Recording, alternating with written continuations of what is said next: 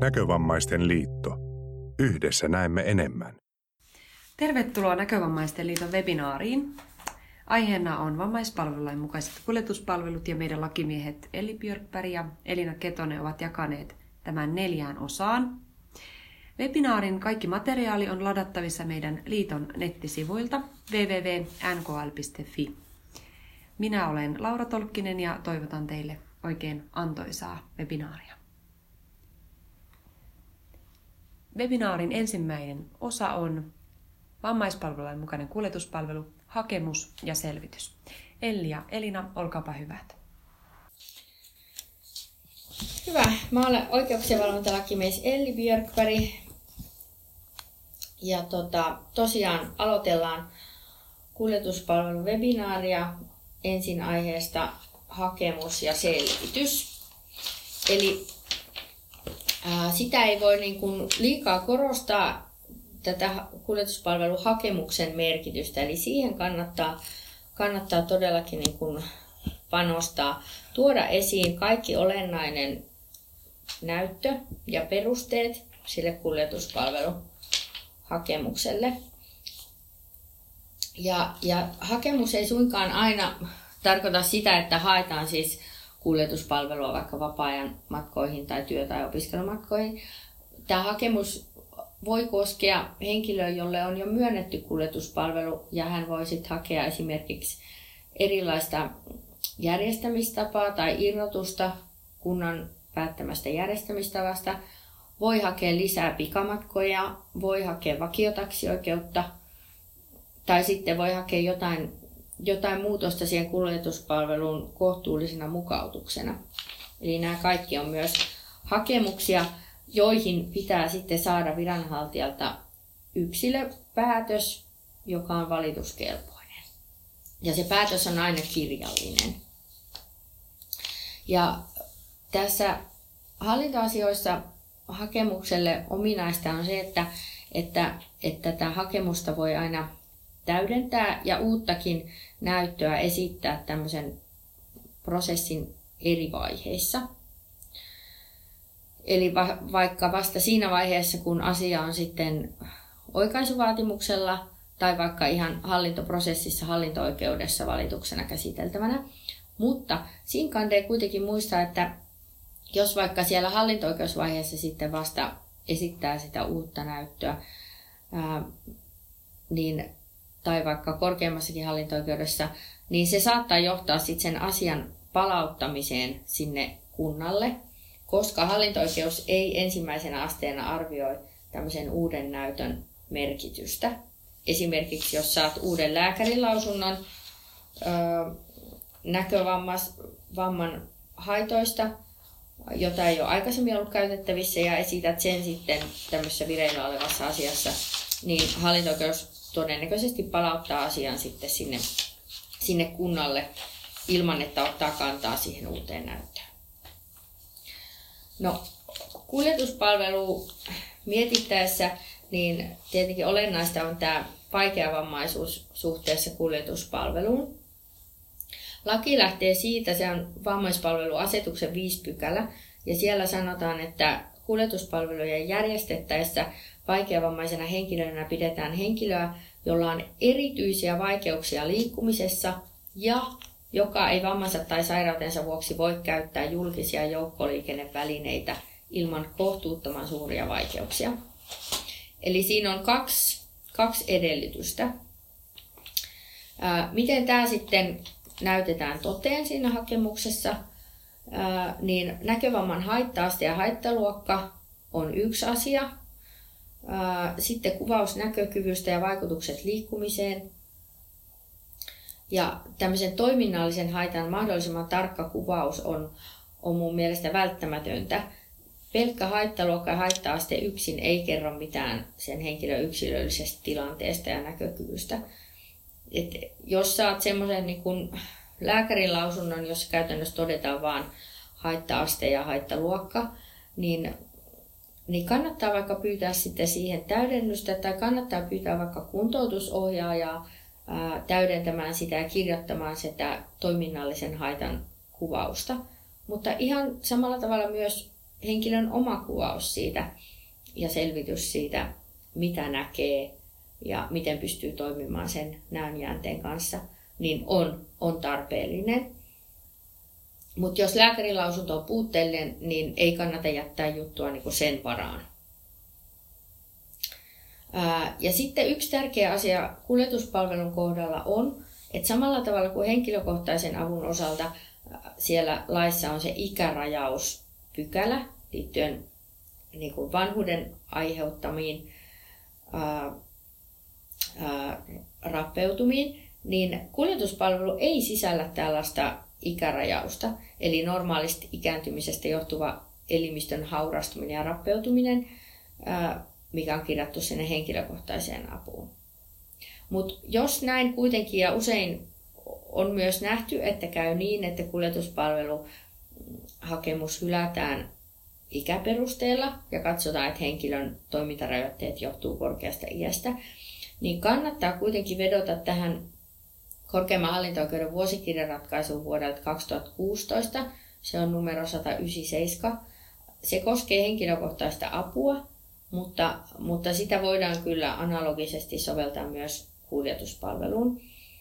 Ja siinä korkein hallinto-oikeus on tuonut esille, että näkövammaisuus ei koskaan ole normaalin ikääntymisen seurausta, vaan vammaisuutta.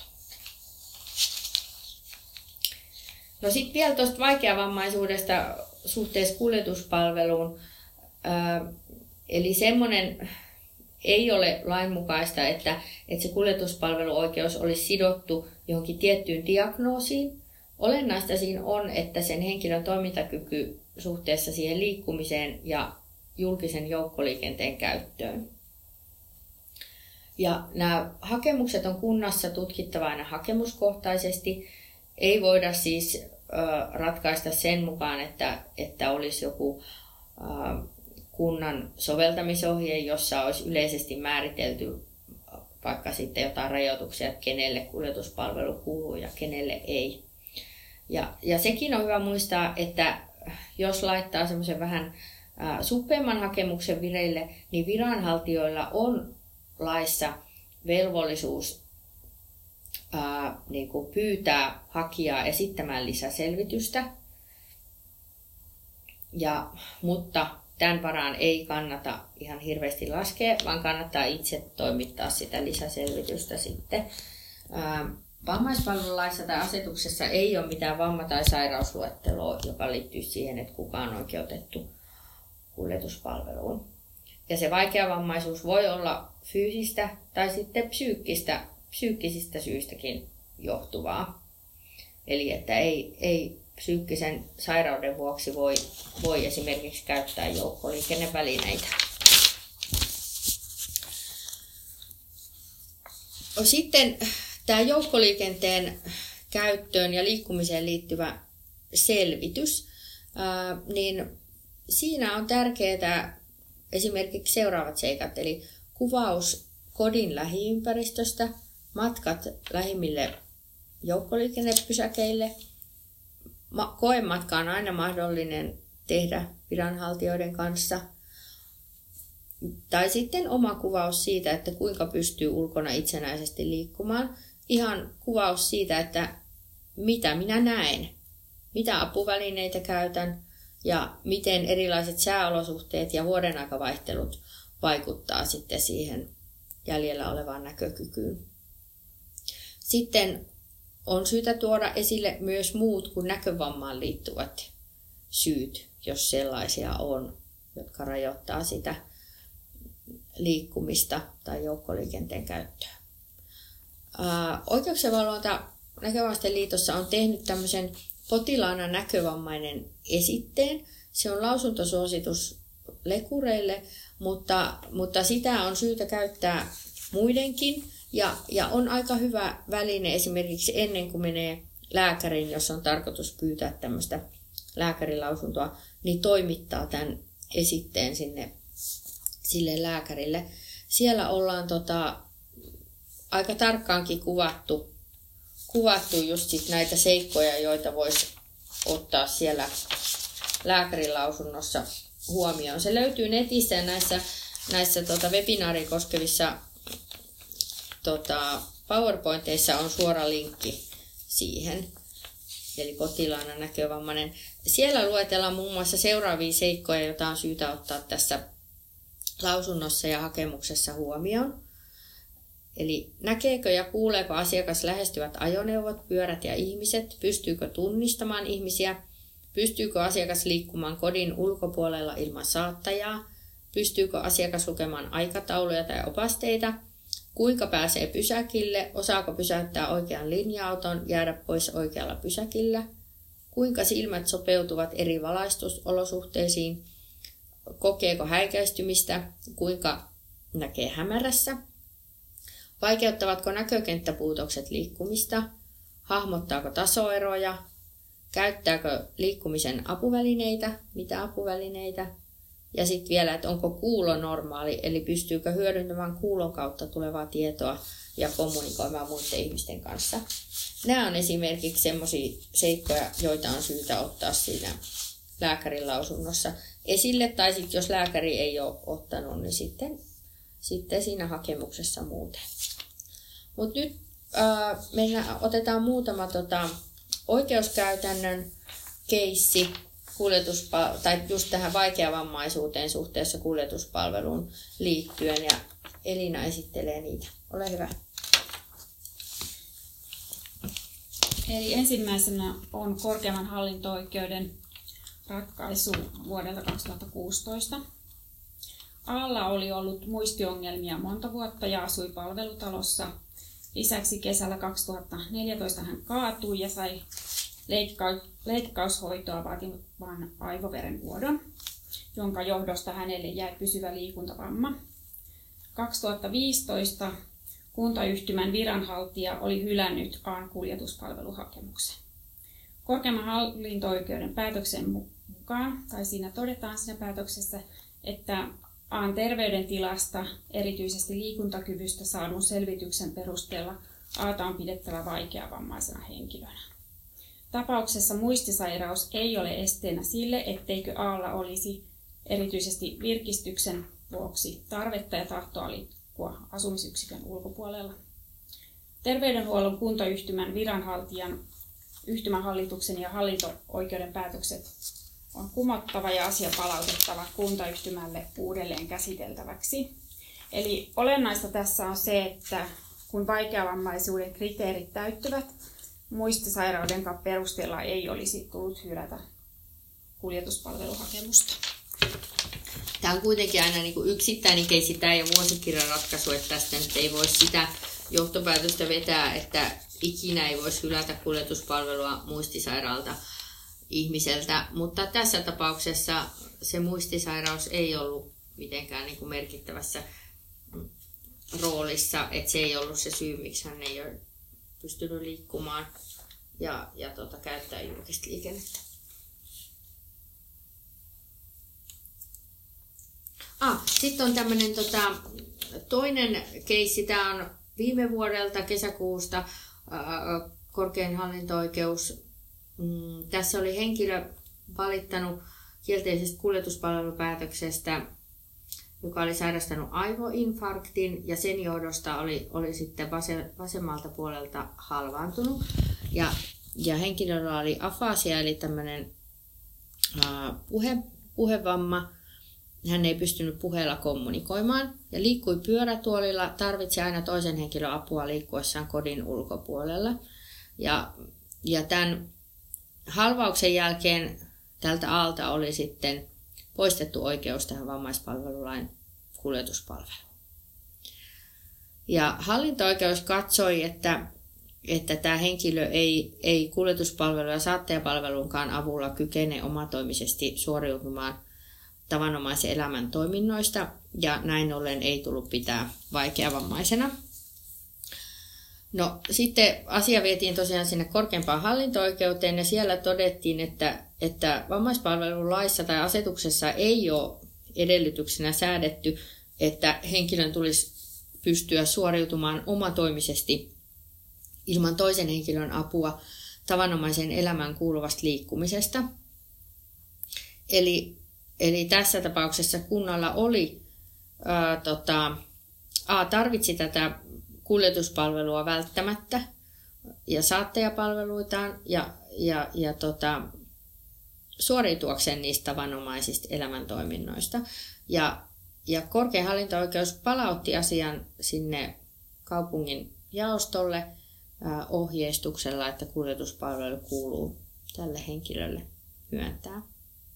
Eli just se, että ei pystynyt kuitenkaan itsenäisesti käyttää sitä kuljetuspalvelua saattajapalvelunkaan kanssa, niin ei ole esteenä sille, että ei, olisi, ei sitten kuuluisi tämän kuljetuspalvelun piiriin.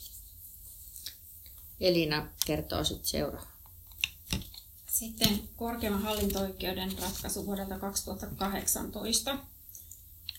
Tässä alla oli erityisiä liikkumisvaikeuksia, sydämen vajaa toiminta ja olkapäissä kiertäjä ja kalvosin vamma sekä polvissa proteesit. Hän pystyi liikkumaan vain joitakin metrejä, minkä jälkeen tarvitsi istuma- ja lepotauon. Aan asuinalueella oli järjestetty niin sanottu kutsuohjattu palveluliikenne, jossa käytettiin esteetöntä autoa. Tarvittaessa kuljettaja auttoi asiakkaan auton kyytiin ja sieltä ulos ja sekä auttoi myös matkatavaroiden kantamisessa. Mutta tämä palveluliikenteen auto liikennöi Aan asuinalueella vain kerran viikossa. Korkeimman hallinto-oikeuden päätöksen mukaan niin kyseistä palveluliikennettä ei ole pidettävä vammaispalveluasetuksessa tarkoitettuna julkisena joukkoliikennevälineenä. Ja tähän nähden sillä seikalla, että pystyykö A käyttämään palveluliikennettä, ei ole merkitystä arvioitessa, onko häntä pidettävä vaikeavammaisena henkilönä. Korkein hallinto-oikeus katsoi, että Aata on pidettävä vammaispalveluasetuksessa tarkoitettuna henkilönä, jolla on erityisiä vaikeuksia liikkumisessa ja joka ei vammansa tai sairautensa vuoksi voi käyttää joukkoliikennevälineitä ilman kohtuuttoman suuria vaikeuksia. A tarvitsee välttämättä kuljetuspalvelua suoriutuakseen tavanomaisista elämäntoiminnoistaan. Näin ollen sote-kuntayhtymän yhtymähallituksen jaoston ja hallinto-oikeuden päätökset on kumottava ja asia palautettava jaostolle uudelleen käsiteltäväksi. Joo, tämä on hyvä keissi ja tosiaan tuore viime 2018 elokuulta. Ja, ja näitä aika paljon törmää näihin tilanteisiin, joissa, joissa varsinkin ikäihmisen kuljetuspalveluhakemus on hylätty ja todettu, että, että pystyy, pystyy tota, käyttämään tämmöistä esteetöntä palvelulinjaa. Mutta nämä palvelulinjat usein ja aina yleensä on sellaisia, että ne liikennöi niin kuin sieltä ihmisen kotoa esimerkiksi sinne kuntakeskukseen ja mitä mä oon niin kuin törmännyt minkälaisiin, niin yleensä ne on sitten yhtenä tai kahtena arkipäivänä viikossa, siis aivan niin kuin tiettyihin kellonaikoihin. Eli käytännössä mahdollistaa vaikka menemisen kuntakeskukseen keskiviikko aamupäivisin 9.45 ja sitten paluu on johonkin tiettyyn aikaan parin tunnin päästä. Eli tämä ei missään nimessä ole sellainen palvelu, joka joka tota, korvaisi äh, tämän vammaispalvelulain mukaisen kuljetuspalvelun. Se, se ei ole niin kuin, tue ihmisen itsenäistä liikkumista ja, ja, ja sitä itsemääräämisoikeutta, mikä, mikä kaikilla ihmisillä on, että saa itse päättää mihin, mihin ja milloin ja, ja mihin liikkuu. Okei, oliko meillä vielä tota, keissejä? On. Meillä on yksi vielä. Äh, 2019 vuodelta ää, maaliskuulta korkein hallinto-oikeus, tämä ei myöskään ole vuosikirjaratkaisu, mutta on julkaistu. Ää, tässä on, tota, oli kyseessä tämmöinen iäkäs henkilö, 1930 syntynyt, fyysisiltä voimiltaan heikko, ei kykene liikkumaan kodin ulkopuolella ilman pyörätuolia, mutta tällä henkilöllä ei myöskään ollut voimia tämän pyörätuolin työntämiseen bussipysäkille ja, ja paluukin sieltä bussipysäkiltä edellyttää sitten ylämäkeen pyörätuolin rullaamista, mihin hänellä ei ollut sitten fyysisiä voimia. Hallinto-oikeus totesi, että, että tämän henkilön liikuntakyky oli selvästi alentunut johtuen sairauksista ja, ja hänellä liikkumista hankaloittavia olivat hengästyminen, askelluksen lyhyys ja töpöttävyys, tasapaino-ongelmat, väsyminen ja heikotus. hallinto-oikeus katsoi, että, että näiden sairauksia ja niistä aiheutuvien liikkumisvaikeuksien perusteella Aata ei voitu pitää vaikeavammaisena kuljetuspalveluun nähden. Ja, ja asia vietiin sitten korkeimpaan hallinto-oikeuteen, joka sitten piti voimassa tämän hallinto-oikeuden päätöksen ja, ja, ja sitten vahvisti nämä hallinto-oikeuden perustelut. Eli, eli tässä tota, oli sitten nämä henkilön sairaudet katsottu sellaisiksi, että, että ne ei täyttänyt tätä vaikeavammaisuuden kriteeriä sinällään, sillä iällä ei ollut tässä, niin kuin, eikä sitä perusteltu sillä iällä, eikä sillä, että ne olisi vanhuudesta aiheutuvia sairauksia, koska kuljetuspalvelu, niin kuin sanottiin, niin ei sisällä sellaista rajausta. Mutta tässä vaan tulee mieleen, että entä jos tällä henkilöllä olisi myös ollut vaikka, vaikka tota, silmänpohjan rappeumatauti, että hänen näkökykynsä olisi ollut tota, heikentynyt, niin, niin siinä tapauksessa en tiedä, että miten sitten olisi käynyt asiassa. No sitten siirrytään vähän toiseen asiakokonaisuuteen, eli, eli tota, kuljetuspalvelu ja lapset.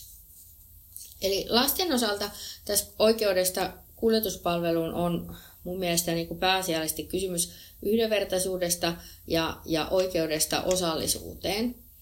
Eli meillä on voimassa lapsen oikeuksien sopimus, joka koskee kaikkia lapsia, myös vammaisia lapsia.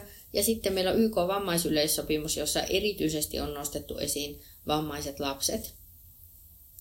Ja päästäkseen samalle viivalle vammattomien lasten kanssa, niin vammainen lapsi voi tarvita tällaisia yleisten palveluiden lisäksi myös erityisiä palveluja, kuten kuljetuspalvelu, henkilökohtainen apu ja kuntoutuspalvelut.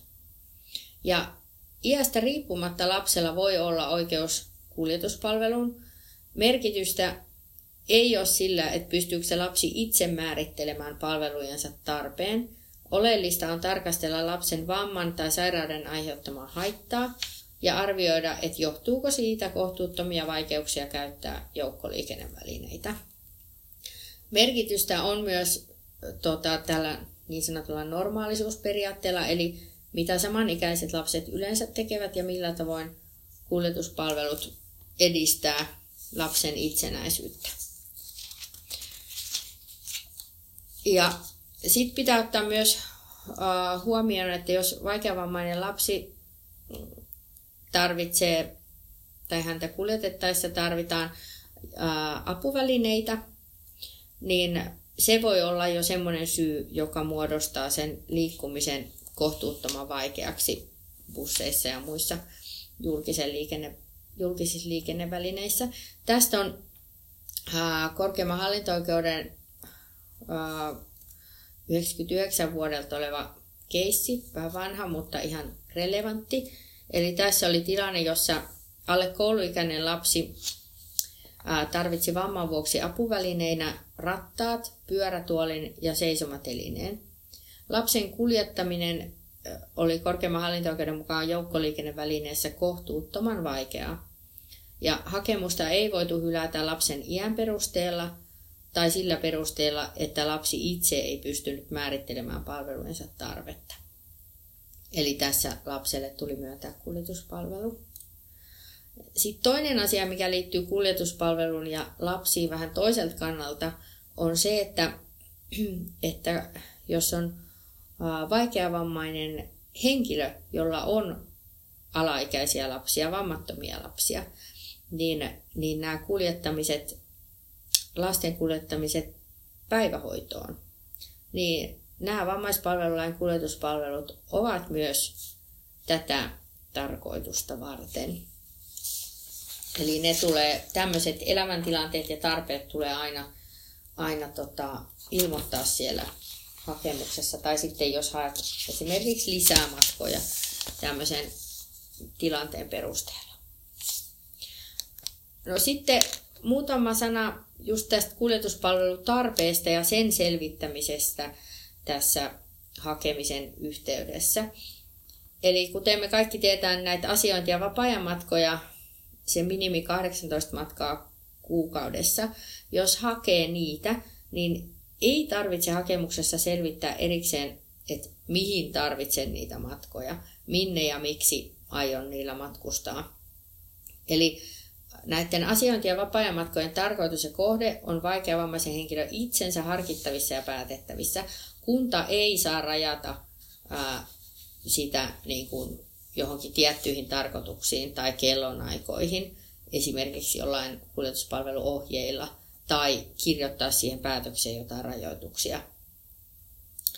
Ja, mutta sitten sama ei koske sitten matkoja, joita haetaan niin kuin työnteon tai opiskelun mahdollistamiseksi.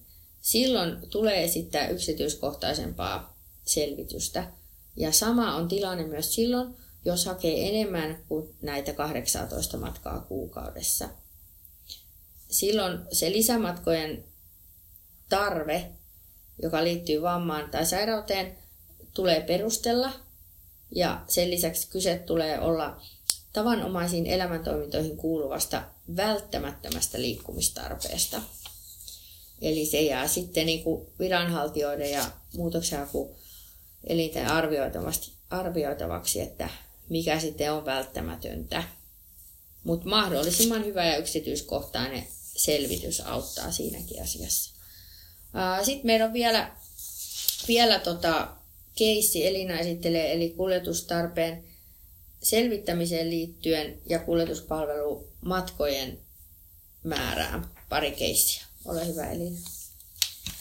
Eli korkeimman hallinto-oikeuden ratkaisu vuodelta 2005. Henkilö haki hänelle myönnettyjen 18 VPL-matkan lisäksi 20 yhdensuuntaista matkaa per kuukausi jotta voi hakea lapsensa kotiin kilometrin etäisyydellä olevasta päiväkodista tilanteessa, kun hänen puolisonsa on estynyt kuljettamasta lasta. Tässä oikeus katsoi, että koska henkilö tarvitsi välttämättä kuljetuspalvelua suoriutuakseen tavanomaisiin elämäntoimintoihin kuuluvasta lapsen päivähoitokuljetuksista, kunta oli velvollinen järjestämään 20 yhdensuuntaista matkaa per kuukausi siitä huolimatta, että hänelle oli jo myönnetty 18 yhdensuuntaista matkaa kuukaudessa. Tässä kunta oli tarjonnut vanhemmille mahdollisuutta saada lapsi vuoropäivähoitoon, jolloin lapsen vammaton isä olisi voinut hakea lapsen hoidosta, mutta tämä olisi merkinnyt kohtuuttoman pitkiä päiväkotihoitojaksoja ja olisi ollut lapsen edun vastaista. Jos kunta pystyy tarjoamaan haettujen kuljetuspalvelujen vaihtoehdoksi sellaista muuta järjestämistapaa, joka mahdollistaa henkilön välttämättömien tarpeiden huomioimisen ja joka ei ole kohtuuton, tilanne voi muuttua. Eli oleellista on arvioida, mitkä ovat ne tavanomaiset jokapäiväiseen elämään liittyvät tarpeet, joiden osalta on arvioitava välttämättömiä kuljetustarpeita. Tapauksessa siis korkein hallinto katsoi, että päivähoitokuljetukset ovat tässä tavanomaisiin elämäntoimintoihin kuuluvia ja henkilö välttämättä tarvitsi kuljetuspalvelua. Joo, tässä on just hyvä, hyvä pointti se, että, että kunta ei saa sotkeutua niin kuin perheen sisäisiin asioihin. Että jos perheessä vaikka kaksi, kaksi huoltajaa, josta toinen on vammaton ja toinen vammainen, niin, niin se on perheen, perheen oma asia päättää, että kuinka nämä hakemiset, lasten hakemiset päivähoidosta hoidetaan. Se on yhdenvertaisuuskysymys ja, ja tota, silloin kunta ei voi ei niin kuin ikään kuin perustella sitä asiaa sillä, että no, että se vammaton henkilöhän voi hoitaa nämä, nämä hommat aina, että, että siihen ei tarvitse sitten näitä vammaispalveluja myöntää. Sitten on toinen keissi, jossa meni sitten vähän eri tavalla ää, Helsingin hallinto-oikeudesta vuodelta 2006 tässä oli myös siis tota, äiti, joka haki 18 VPL-matkan lisäksi 20 matkaa ää, lapsen kuljetuksiin päiväkotiin ja takaisin. Tämä lapsi oli hoidossa yksityisessä päiväkodissa ja se oli vähän kauempana kuin missä tämä perhe asui. Hallinto-oikeus hylkäsi tämän ää, valituksen, koska vaikeavammainen henkilö oli itse valinnut lapsensa hoitopaikan hoitopaikaksi yksityisen päiväkodin ja tarvitsi kuljetuspalveluja viedäkseen lapsensa sinne, niin katsottiin, että tässä ei nyt se välttämättömyysedellytys täyttynyt.